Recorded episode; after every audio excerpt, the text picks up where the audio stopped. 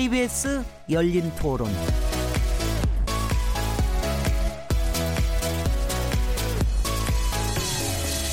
안녕하세요. 묻는다, 듣는다, 통한다. KBS 열린 토론 진행자 시민 김진혜입니다.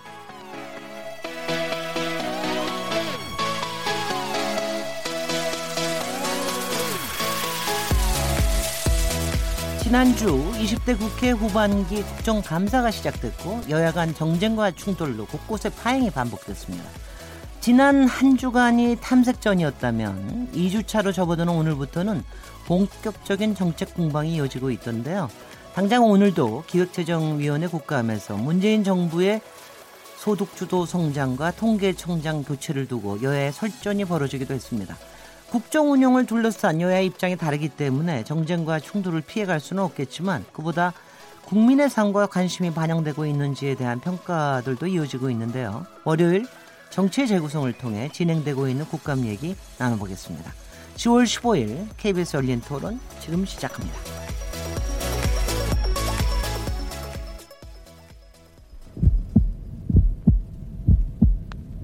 살아 있습니다. 토론이 살아 있습니다. 살아있는 토론, KBS 열린 토론. 토론은 라디오가 진짜입니다. 진짜 토론, KBS 열린 토론. KBS 1라디오 열린 토론. 정치자 여러분께서도 토론에 직접 참여하실 수 있는 방법이 있습니다. 지난주부터 국감이 진행되고 있는데요. 과거와 비교했을 때 이번 국감 어떻게 평가하시겠습니까? 인상 깊었던 국감 장면이 있다면 보내주셔도 좋고요. 보기 불편했던 현장들도 보내주시면 좋습니다. 또한 가장 관심을 가지고 지켜보고 있는 국감은 어떤 부분인지 문자로 보내주십시오. 샤프 9730번으로 참여하실 수 있고요. 단문은 50원, 장문은 100원의 정보 이용료가 붙습니다. KBS 모바일 콩 그리고 트위터 계정 KBS 오픈을 통해서도 무료로 참여하실 수 있습니다. KBS 열린 토론은 어, 매일 새벽 1시에 재방송되고요. 팟캐스트로도 들어오실 수 있습니다. 청취자 여러분의 뜨거운 참여를 기다리겠습니다. 자, 그럼 오늘 월요일 KBS 1라디오 열린 토론 정치의 재구성 코너입니다. 함께 토론하실 패널 네 분 소개해 드리겠습니다. 강기정 전 더불어민주당 의원님 나오셨습니다. 네, 안녕하십니까? 정태근 전 한나라당 의원님 모셨습니다. 네, 정태근입니다. 박시영 윈지코리아 부대표님 모셨습니다. 네, 반갑습니다. 배종찬 리서치 앤 리서치 본부장님 자리하셨습니다. 안녕하십니까? 다들 안녕하시죠? 뭐 국회도 안녕한 거는 같은데요. 지난주에 국감이 본격적으로 시작을 했습니다. 그 전주에 대정부 질의에서 또 여러 가지 충돌이 좀 있기도 했는데 어, 지난 이번 지난주는 일종의 1라운드라고 보고 오늘부터 이제 2라운드가 시작이 됐는데 지난 1라운드 어떻게 평가하십니까? 정태근 위원님? 그 생각보다는 기대에 못 미치는 국감이 아닌가 싶고요. 네.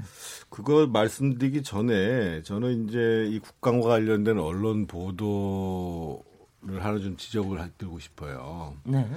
이 항상 국 감 전에는 뭐 사설이든 논평이든을 통해 가지고 정책 국감을 해야 된다. 생산적인 국감을 해야 된다. 그런데 사실은 국감 현장에서 정책적인 질의를 하고 생산적인 질의를 하면 언론이 보도를 안 해요. 하나도 기사가 안 됩니다. 주로 보도하는 거는 뭐 이상한 소품을 가지고 나오거나 이색 증인을 하거나 서로 싸우거나 파행되거나 이런 게 주로 보도가 되니까 네.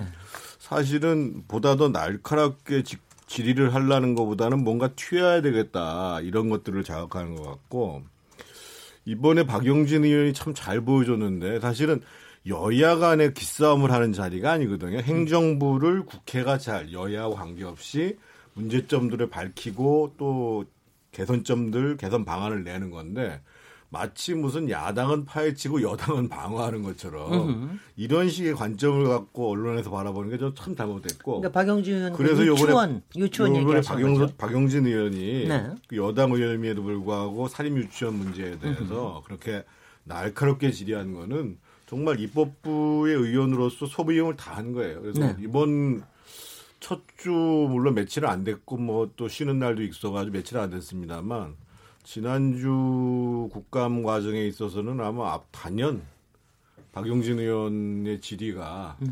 상당히 질의와 그 이 보도 자료가 가장 좀 눈에 띄는 것이고 큰 성과가 아닌가. 그럼 네. 앞으로 대안도 당, 발현, 당, 당연히 마련돼야 되는 거고요. 이번엔 소품이 아니라 동물도 나왔더라고요. 강기정 의원님 어떻게 보셨습니까? 네. 뭐 저도 한 12년 국감을 해본 사람으로서 참 할 말이 많은데요. 국회의원의 임무 중에 이제 입법 임무, 그 다음에 예산 심의 임무, 그 다음에 이제 국정감사나 청문회 임무 이런 세 가지가 있는데 그 중에 하나가 국감 아닙니까? 근데 네. 국회의원 보좌진 여섯 명 가지고 그 정부 자기 상임위 정부 부처를 어, 파헤치고 정말 문제점을 지적한다는 데는 큰 한계가 있습니다. 요새는 아홉 명이잖아요.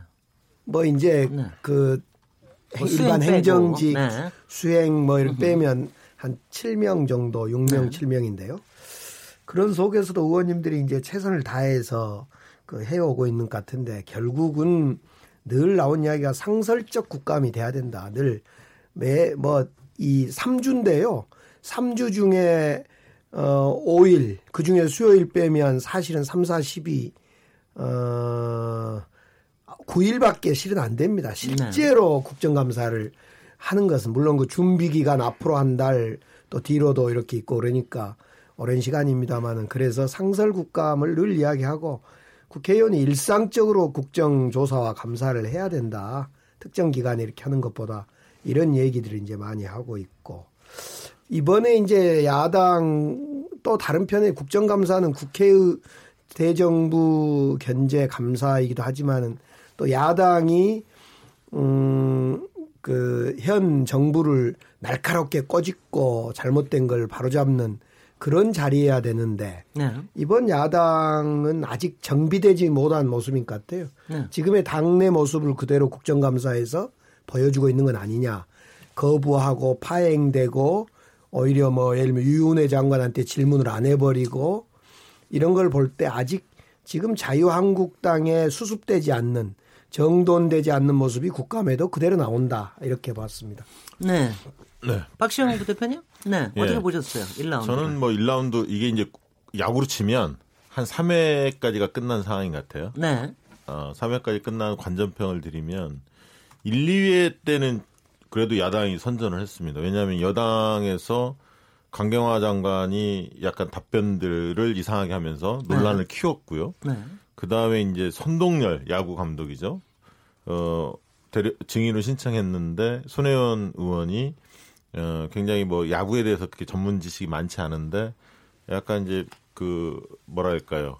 뭐 연봉 문제라든가 좀 별로 중요하지 않은 문제에 대해서 음, 이 오히려 이야기를 하면서 오히려 이제 굉장히 손혜원 의원이 피해본 네. 어떻게 보면 지탄을 받은 그런 어떤 상황들이 벌어지면서 어, 자유한국당이 오히려 득점 포인트를 차곡차곡 쌓아가는 느낌이었는데 그, 뒤, 그 사이에 또 김진태 그 자유한국당 의원이 벵골 고양이를 데려오면서 예. 이건 조금 심하다. 동물까지 이렇게까지 할 필요가 있느냐. 그리고 논리도 좀 비약 인 것 같고요. 그래서 이제 조금 휘청거리면서 결정타는 사실 아까 박영진 의원이 말루포를 좀 때린 느낌이죠. 그러니까 네. 결국은 기상천외한 소품보다는 컨텐츠로 승부하는 것이 역시 국민들이 인정해 주는구나. 그리고 국민 대다수가 느끼는 지점을 잘 건드렸다고 보여지고요.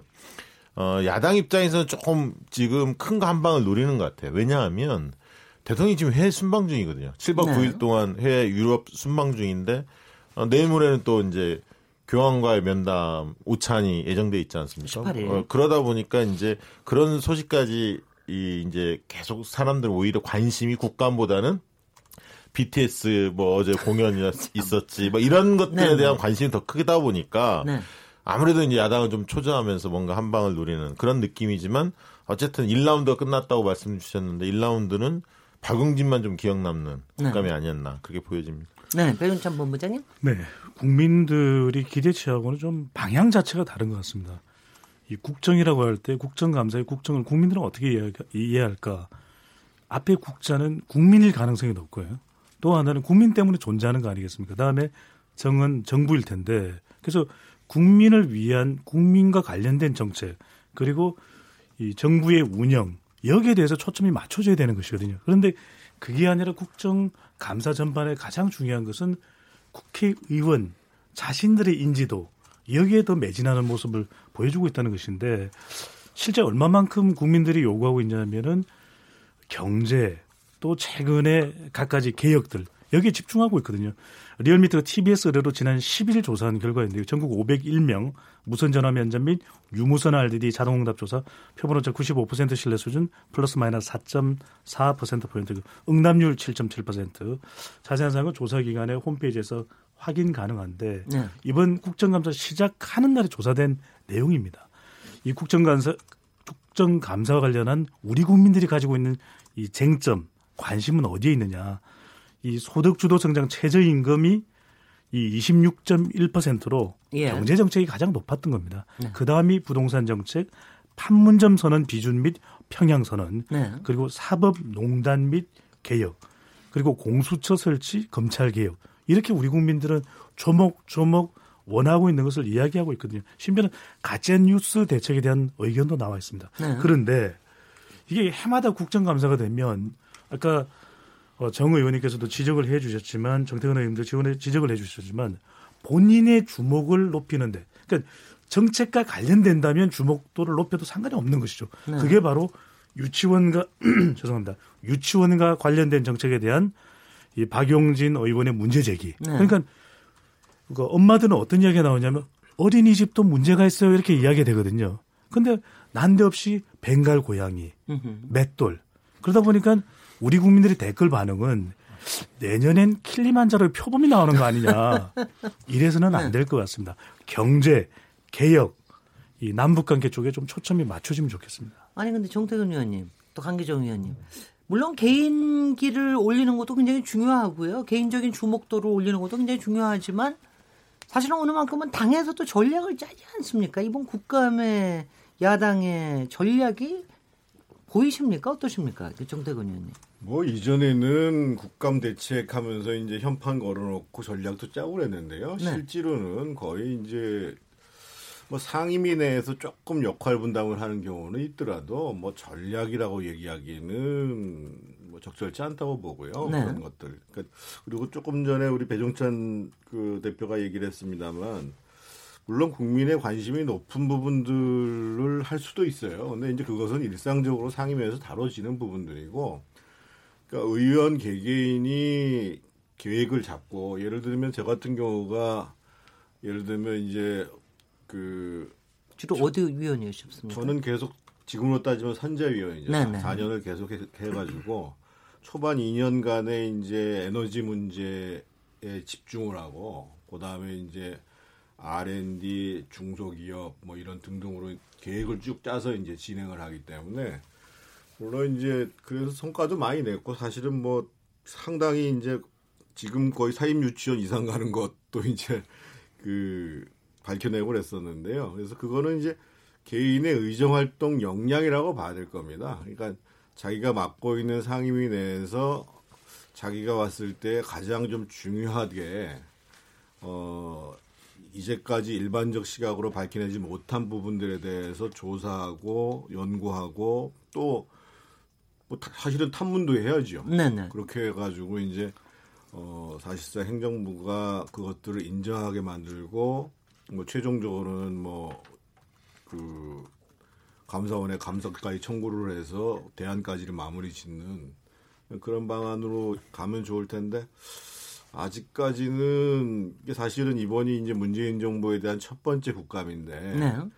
그렇게 정말 눈여겨볼 만한 문제 제기는 박용진 의원 건 제기하고는 그렇게 좀 와닿지는 않는 것 같고 아까 손혜 의원님 말씀하셨습니다만 저는 사실은 그때 이제 손동열 감독을 그 국정감사장에 부르는 게 과연 타당한가라는 의문도 들었습니다만 그것은 부채치고 증인을 불렀으면 제대로 질문을 해야 되거든요. 요번에 아니, 꼭 그- 손혜원. 의원 얘기를 하는 게 아니에요. 그러니까 어떤 경우라도 증인을 불렀으면 자신의 주장을 설득력 있게 또는 그 증인이 인정할 수밖에 없게 질의를 해야 되는데 뭐 다 본 건 아닙니다만 그러니까 이번 이렇게 좀그 TV에 중계되는 과정들을 보니까 조금 증인을 불러놓고도 제대로 그 질문을 못 하고 오히려 백종원 씨 같은 경우는 제가 깜짝 놀랐습니다. 상당히 그 노련하더군요. 노련뿐만 아니라 자신이 보니까는 특히 외식 자영업에 대해서 철학이 있어요. 소신과 정- 철학이 정책적. 연구도 했고 네. 그러면서 심지어는 미국처럼 규제의 필요성까지도 얘기하는 거 봐서는 그런 증인은 사실은 잘 불렀죠. 네. 잘 불렀고 그래서 그 의원들이 기대했던 거 이상으로 소위 외식 자영업의 그 현주소 그 정책 개선 방안에 대한 그 일정 정도 시사점도 주는 그러니까 새로운 음식점을 개설할 때에는 상당한 허가 과정들이 필요하다라고 지금 주장하고 있는 거거든요. 네. 그래서 그런 경우는 상당히 유용한 경우였다고 봐야 되겠죠. 네. 이번 국정감사 보면서 배은천 본부장님. 그, 런 이야기들을 하시거든요. 국회의원 정치하는 분들은 본인의 부고 외에는 알려지는 걸 좋아한다. 음흠. 근데 이건 좀 잘못이 있습니다. 잘못 판단하고 있는 부분이 있는 것이 과거에는 인지도 자체, 그러니까 노출 빈도가 많은 것에 대해서 열광했거든요. 왜냐하면 많은 매체가 없기 때문에 소통 수단이 없, 없어서 그래서 이름이 알려지는 것만으로도 아 상당한 성과를 거뒀다. 근데 당장 이번의 경우에도 보면 오히려 각종 소품과 동물까지 동원했지만 비호감도가 더 높아진 거예요. 그런 것 같더라고요. 그러니까 오히려 이 박용진 의원의 예처럼 정책을 가지고 들이미는 경우에는 주목도가 높아졌죠. 본인의 명성도도 높아졌습니다. 네. 호감도도 높아졌고요. 그런데 국정감사 스타 하면 예전에는 다 의원분들이셨어요. 네. 그런데 이번에는 정태근 의원께서 말씀하셨던 대로 오히려 백종원 증인. 이 대표가 네. 오히려 국감 스타가 돼버린 겁니다. 네.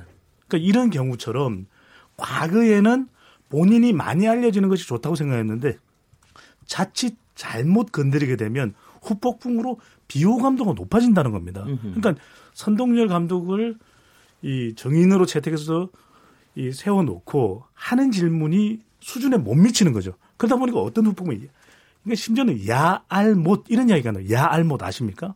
몰라요. 야구를 알지 못하는 아, 네. 그러니까 두 사람 중에 타율이 높은 사람을 왜 아시안 게임 야구 대표로 뽑지 않았냐? 그럼 타율대로 뽑을 것 같으면 감독이 왜 필요합니까? 타율 1위부터 20, 22위까지 뽑으면 되겠죠. 근데 그건 아니거든요. 그러니까 좀 야구를 좀 알고 이렇게 질문을 했다면 좋았을 때 아니면 자문을 구할 수도 있는 것이거든요. 네. 그리고 더 핵심은 이 손, 손, 어, 선동열 감독이 누구를 선수로 발탁한 것이 아니라 병역 제도가 더 핵심 아닙니까? 네. 이건 왜 건드리지 않았냐는 것이죠. 네. 네. 결국 이제 강기정 의원님. 국정감사가 이제 의원들의 개인의 능력, 개인기에 많이 의존하고 있습니다. 근데 야당의 경우는 작전을 좀 짜야죠, 전략을. 그래 아마 짠 것 같아요. 예를 들면 소득주도 성장론이라든가 일자리에 그 늘어나지 않는 것에 대한 어떤 허구 내지는 이런 걸 좀 파헤쳐 보려고. 근데 그걸 짜기는 짰으나 구체적인 파고드는 전략을 갖지 못한 것 같아요. 그 데이터를 뭐 확보하지 못했다거나 정부 자료를 갖지 못했거나 그런 점에서 저는 박용진 의원의 그런 부분이라든가 또 그 이춘석 의원이 그런 지, 적도 했더라고요. MB 정부에서 사면을 했는데 그 사면자 중에는 뭐 사, 저기 살인 살인수. 혀- 예 네. 살인 죄를 범한 자들을 대거 200여 명 이상 포함시켜서 사면했던 이런 것은 사실은 여야를 떠나서 좋은 지적인 것 같았어요. 네. 예. 네. 근데 보통 그 이 관료들이요. 뭐 별거 아닌 것 같지만 내공이 만만치 않지 않습니까? 솔직히 그 관료의 이거를 뚫고 들어가는 이 사실은 이제 비법들도 좀 필요할 것 같은데. 그러니까 우선은 이제 이번에 증인도 못 들었다 그러니까 좀 하네요. 예, 정부 정, 정부로부터 자료를 잘 이제 받아내는 것이 제일 중요한 거 아닙니까? 근데 우선 자료가 차단되고 있고요. 두 번째로는 자료가 오더라도 다양한 방식으로 정부 여야를 떠나서 정부가 자료를 숨기거나 감추고 또 변형시키기 때문에 이 의원 입장에서 국정감사가 제대로 감사원 기능이 국회로 와서 어떻게 보조하지 않고서는 정말 그냥 수사권도 없죠. 무슨 자료 제출 하락에도 여야를 떠나서 자료 안- 제출 안 해버리잖아요. 네. 이제 그런 점 때문에 국정감사에 근본적 한계가 있고 그러다 보니까 답답하니까 이제 소품 이제 사용으로 중심으로 막 가는 거죠. 튀기 위해서. 예. 네. 근데 저기 조금 저기를 바꿔온 박시원 부대표님부터 요번에 그 저기 그 강경화 장관 네네. 그 오이사 조치에 대한 발언부터 시작을 해가지고 몇 개가 몇 개 발언들이 조금 이제 아슬아슬하기도 했고 사실은 여러 가지 논쟁을 낳기도 하- 했고 그랬는데 네. 이런 부분들이 왜 이렇게 일어나고 있는지 글쎄 일단 이게- 첫째 질문 자체가 이제 이해찬 당대표가 한번 질문했었죠. 말이죠. 네네. 그런데 이제 좀 일각에서는 좀 말렸다. 흔히들 얘기하는 투로 그렇게 이야기하는데 오이사 조치에 대해서 해제 용- 검토하고 있느냐 뭐 이런 질문이었죠. 근데 이제 본인이 좀 답변이 애매할 수도 있지 않습니까? 그 문제 이제 그럼요. 외교부보다는 이제 통일부 쪽에서 답변해야 할 사안인데 굳이 본인이 이제 답변을 하다 보니까 좀 꼬인 측면도 있고 또 이제 최근에 이제 그 북미 간 관계 개선 와중에 또 이제 그 폼페이오가 이 남북 군사 합의서 관련해서 뭔가 항의를 했다 뭐 이런 네. 얘기들도 흘러나왔죠. 네. 그리고 이제 그 부분에 대해서 조윤재 어, 주미 대사가 그건 사실이 아니다. 수시로 소통을 하고 있고 그래서 내용에 대해서 충분히 서로 어, 교류하고 있고 그런 문제 없다. 이제 이렇게 진화에 나섰긴 합니다만 어쨌든 강경화 장관이 좀 정무적 감각은 좀 없- 없으신 것 같아요. 네. 그러다 보니까 어, 이런 애매 조금 자기가 모르는 문제라든가 아니면 전문적으로 좀 민감한 문제에 대해서 어떻게 대처하는 것이 현명한가 이 문제에 좀 어, 좀 뭐랄까요. 잘 준비가 좀 안 돼 있는 그런 느낌이 좀 듭니다. 저기 또 당대표가 또 질문을 하니까 또 그렇게 예, 얘기를 좀- 하셨던가 조금 그리고 주- 좀 약간- 이해찬 당대표 그 를 질의했던 과정 자체가 네.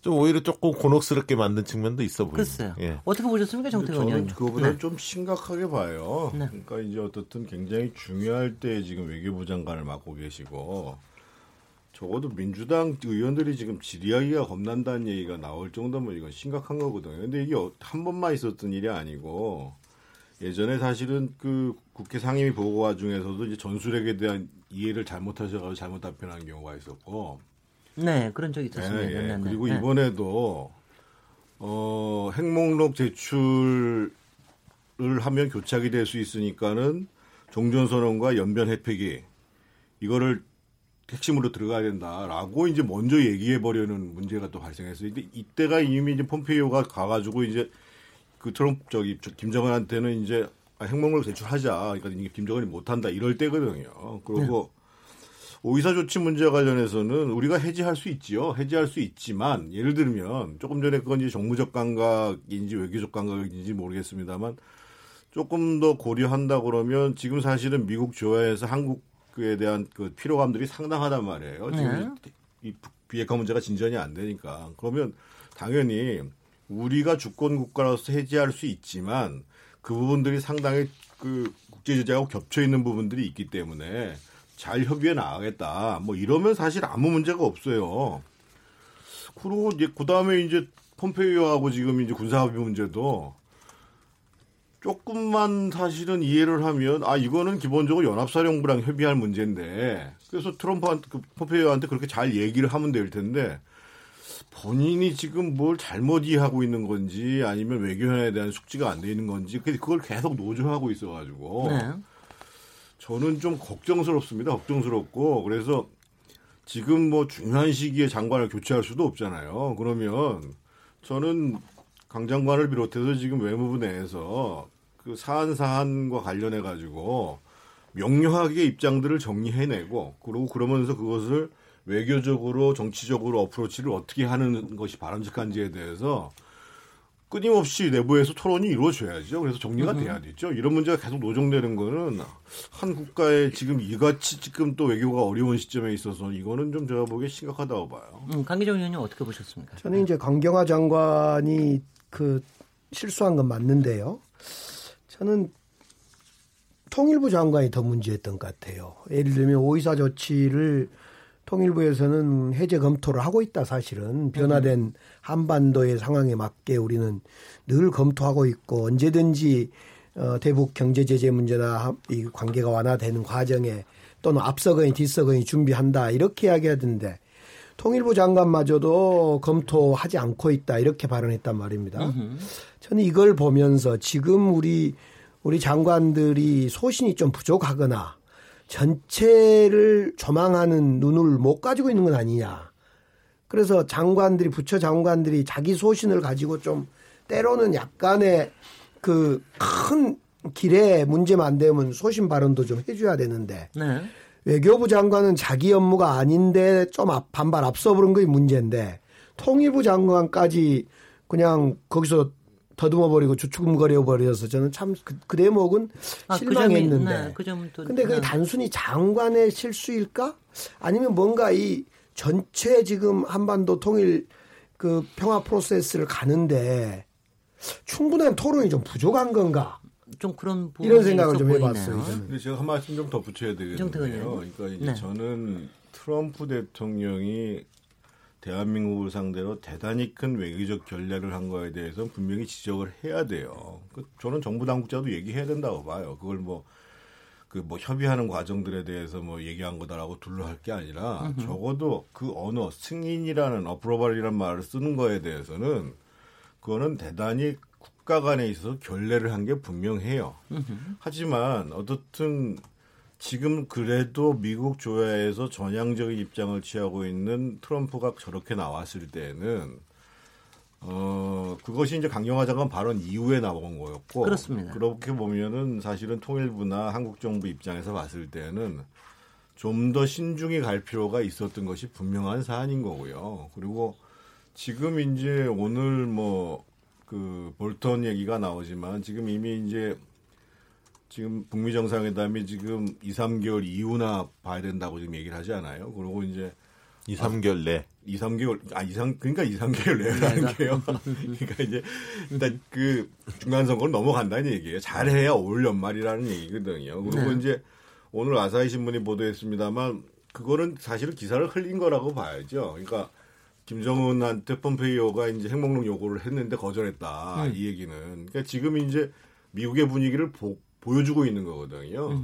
그래서 저는 그 적극적인 역할을 하는 것은 필요하고 하지만 어떻든 지금 이렇게 힘겨운 교착 국면에 있을수록 우리가 끈기를 갖고 신중하게 접근하는 것이 지금 필요한 시점이 아닌가 이렇게 봅니다. 네. 트럼프의 네, 네. 네. 그 승인 예. 발언 그 지점 나와서 한 황기정 말씀 의원님. 드리고 네. 하면 그 트럼프의 승인 발언이 진짜 오이사 조치에 대한 해제에 대해서 승인 여부를 한 건지 질문 자체가 기자들의 질문이 그냥 그 대북 제재에 대한 경제 제재에 대한 해제 문제인 건지에 대해 불투명하다는 거죠. 그래서 트럼프의 그 스타일 말하는 스타일상 이 승인이라는 것이 꼭 오이사 조치까지 미국의 승인을 받아라 이런 이야기는 아닐 수도 있다는 해석이 있어서 저는 그 발언을 듣고 매우 부적절하다라고 했는데 나중에 보니까 이거 유엔 경제 제재인 건지 오이사 조치 문제인지가 좀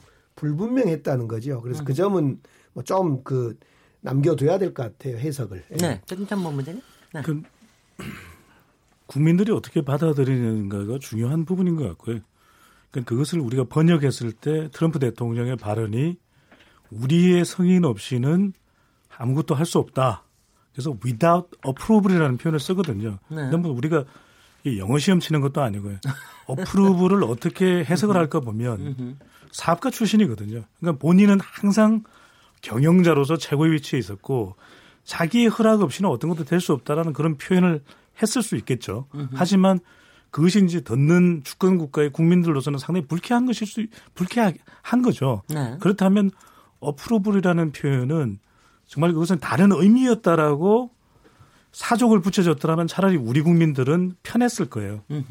또 네. 적어도 이 불쾌한 불쾌감을 미국 대통령에 표하는 일은 없었겠죠. 댓글은 난리가 났거든요. 그럼요. 네. 그럼요. 그 부분도 있는 것이고 저는 강경화 장 강경화 장관에 대해서 이야기할 때 정치권의 반응이 반드시 국민의 반응과 같은가 그렇지는 않다라는 겁니다. 이 빅데이터를 분석할 수 있는 소셜 매트릭스 인- 인사이트의 강경화 이 장관의 이름이 뭐 흔한 이름은 아니니까 넣어보면 아주 부정적이지 않아요. 음. 그러니까 강경화 장관을 바라보는 정치권의 공방은 강할 수 있습니다. 그것이 이 관계 부처가 관계 부처와 이렇게 이야기가 됐을 때 와가 논쟁이라고 이야기하는 것처럼 어떻게 장관이 그렇게 오이사 조치에 대해서 함께 다른 부처와 논의를 했다라는 암시를 줄 수 있느냐 말이 안 된다.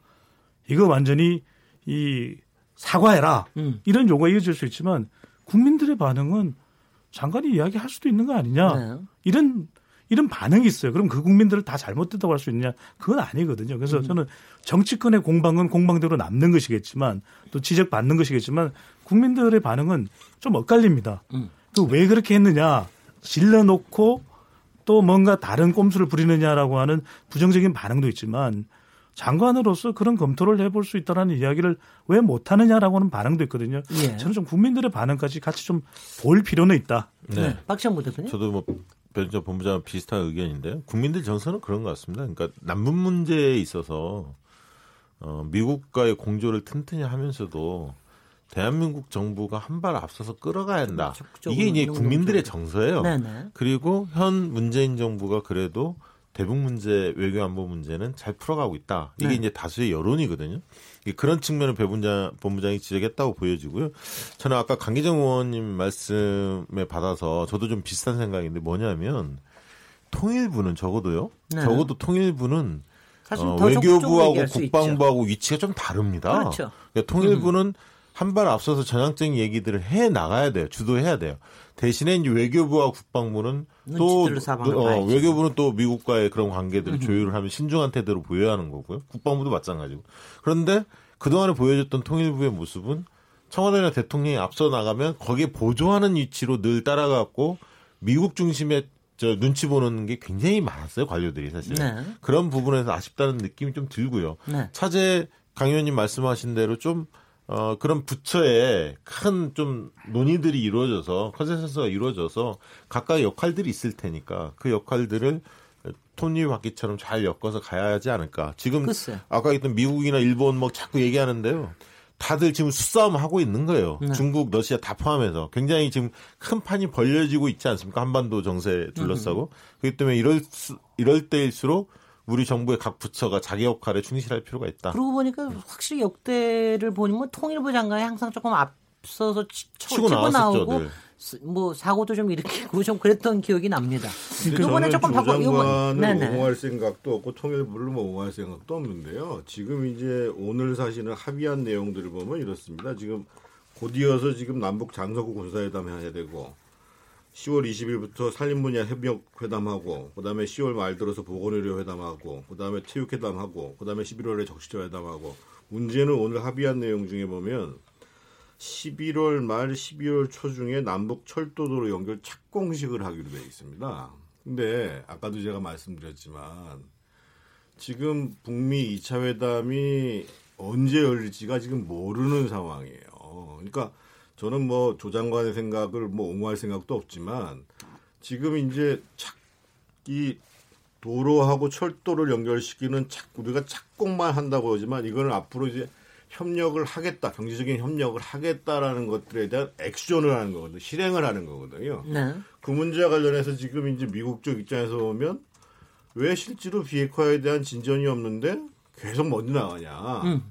이런 문제를 갖고 있는 거고 그래서 저는 오히려 조 장관이 그것을 지난 판문점 선언과 평양회담에 이어가지고 합의를 봄에도 불구하고 네. 굉장히 조심스럽게 가지고 가는 건 불가피하다는 거죠. 네.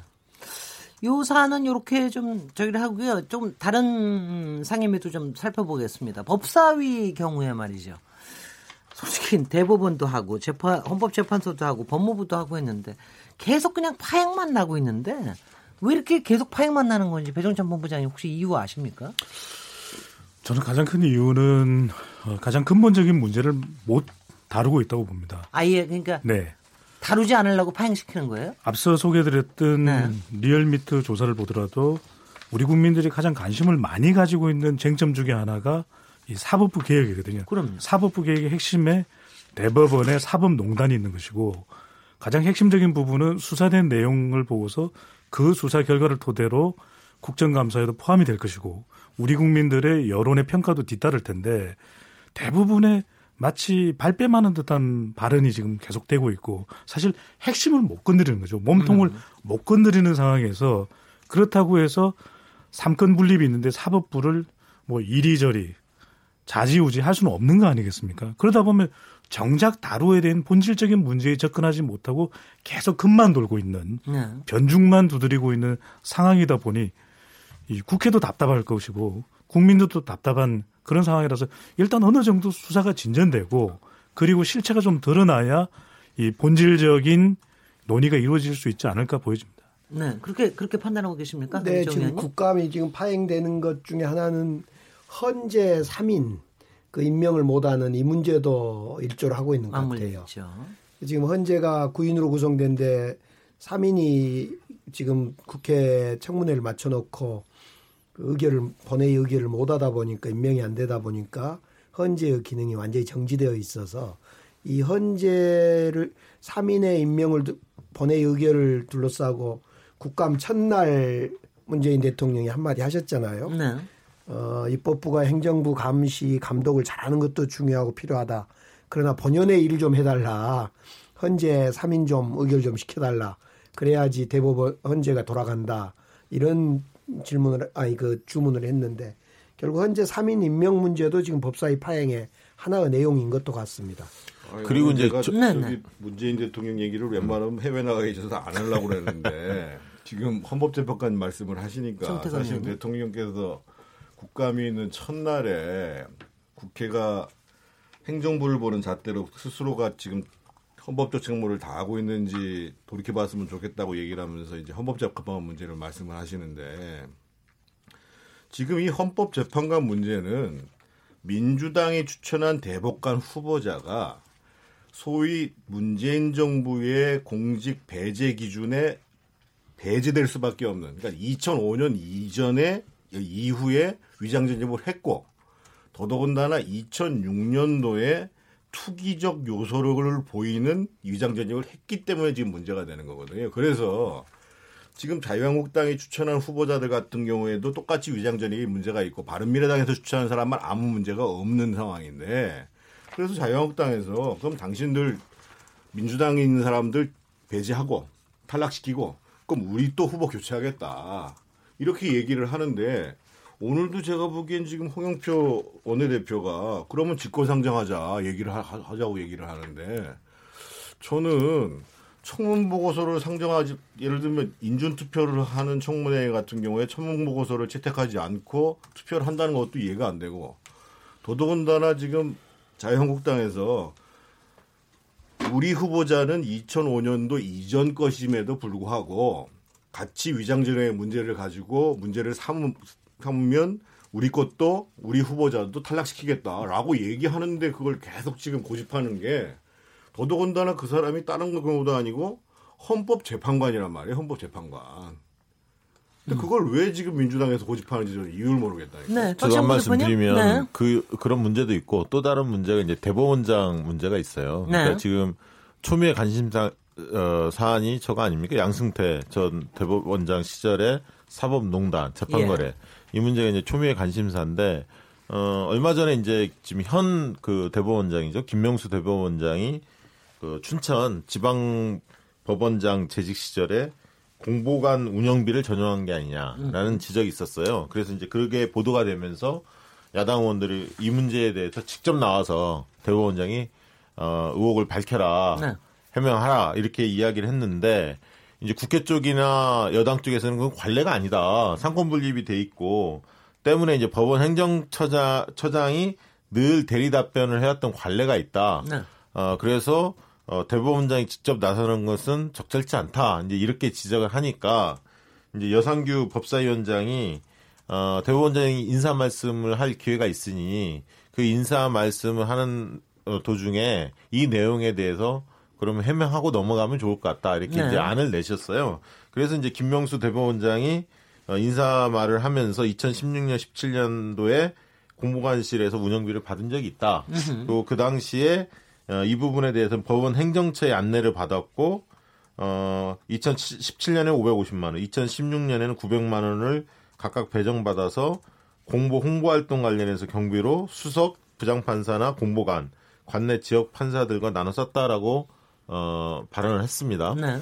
이제 이 이유는 야당 쪽에서 이 문제를 걸고 넘어간 것은 아마 양승태 네. 전 대법원장 그 사법농단과 관련해서 현 에, 대법원장도 자유롭지 못하다. 이 그 예를 들면 불법적인 약간 그 뭐랄까 증빙 자료도 없고 이런 어떤 공보관 운영비 이 부분들을 사용한 공보관식 운영비를 현금으로 지급받았던 이런 사실들을 어 이제 지적을 하면서 물타기에 좀 나선 거 아니냐 이런 어떤 어, 해석도 좀 가능한 것 같습니다. 네. 하여튼 계속해서 파행되는 거 뭐 보니까는 좀, 좀 하여튼 기분은 찜찜합니다.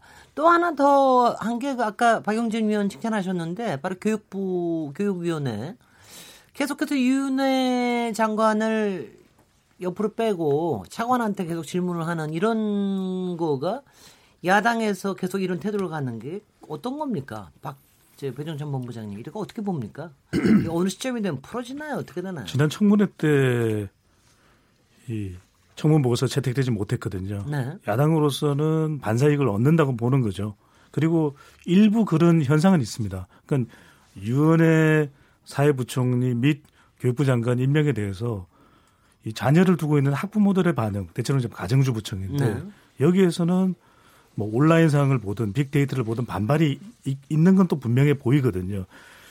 이 지금 현재 중3 학생들의 대입 제도와 관련해서도 직접 관여되지는 않았지만 또 그 부분에 대해서 이 본격적으로 다뤄야 되는 주무 장관이기 때문에 관심이 높은데 방과 후 영어 교육과 관련해서도 좀 논란을 빚었고 네. 고교 무상 교육 상당히 예민한 문제들이 많았었어요. 네. 그러다 보니까 윤회 장관을 공격 뭐 또 공격한다기보다는 인정하지 않는 그런 모습을 국정감사에서 나를 세우는 것이 상당히 또 전투력도 있고 뭐 자유한국당의 많은 지지율은 아니겠지만 지금의 현 상태에서 볼 때는 지지율에도 보탬이 된다고 본 것 같아요. 그런데 네.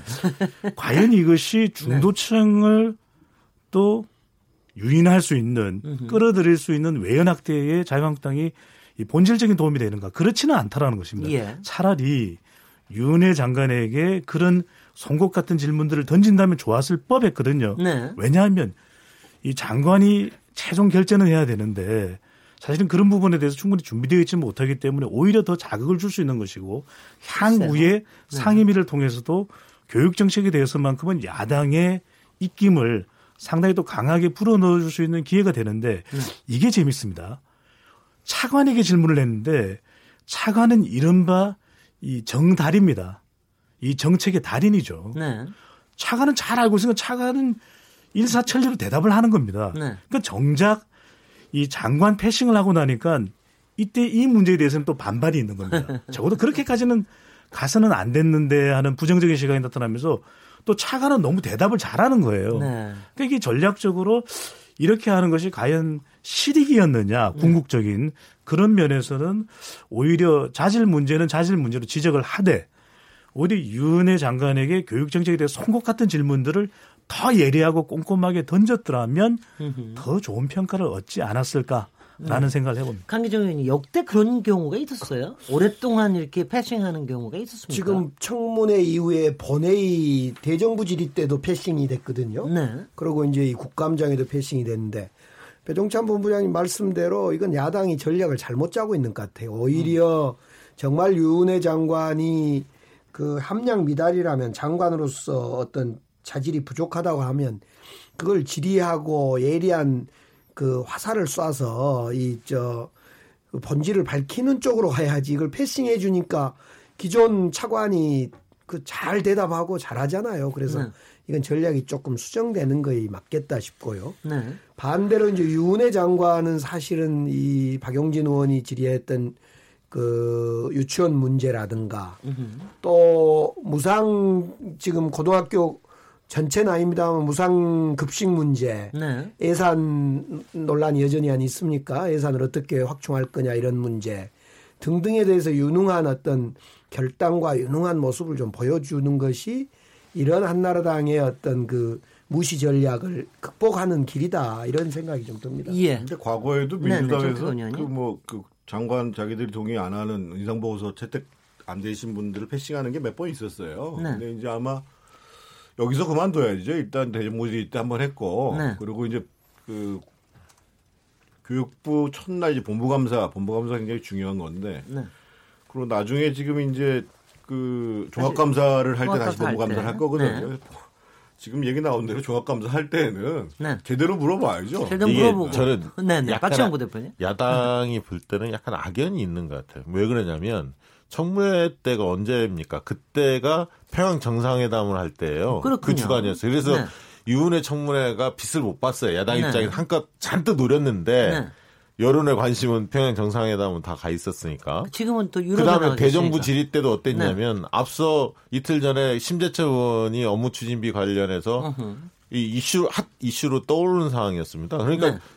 정작 10월 4일 날 대정부 질의 유은혜 그 부총리 했지만 그렇게 크게 관심이 없었거든요, 네, 네. 사실은.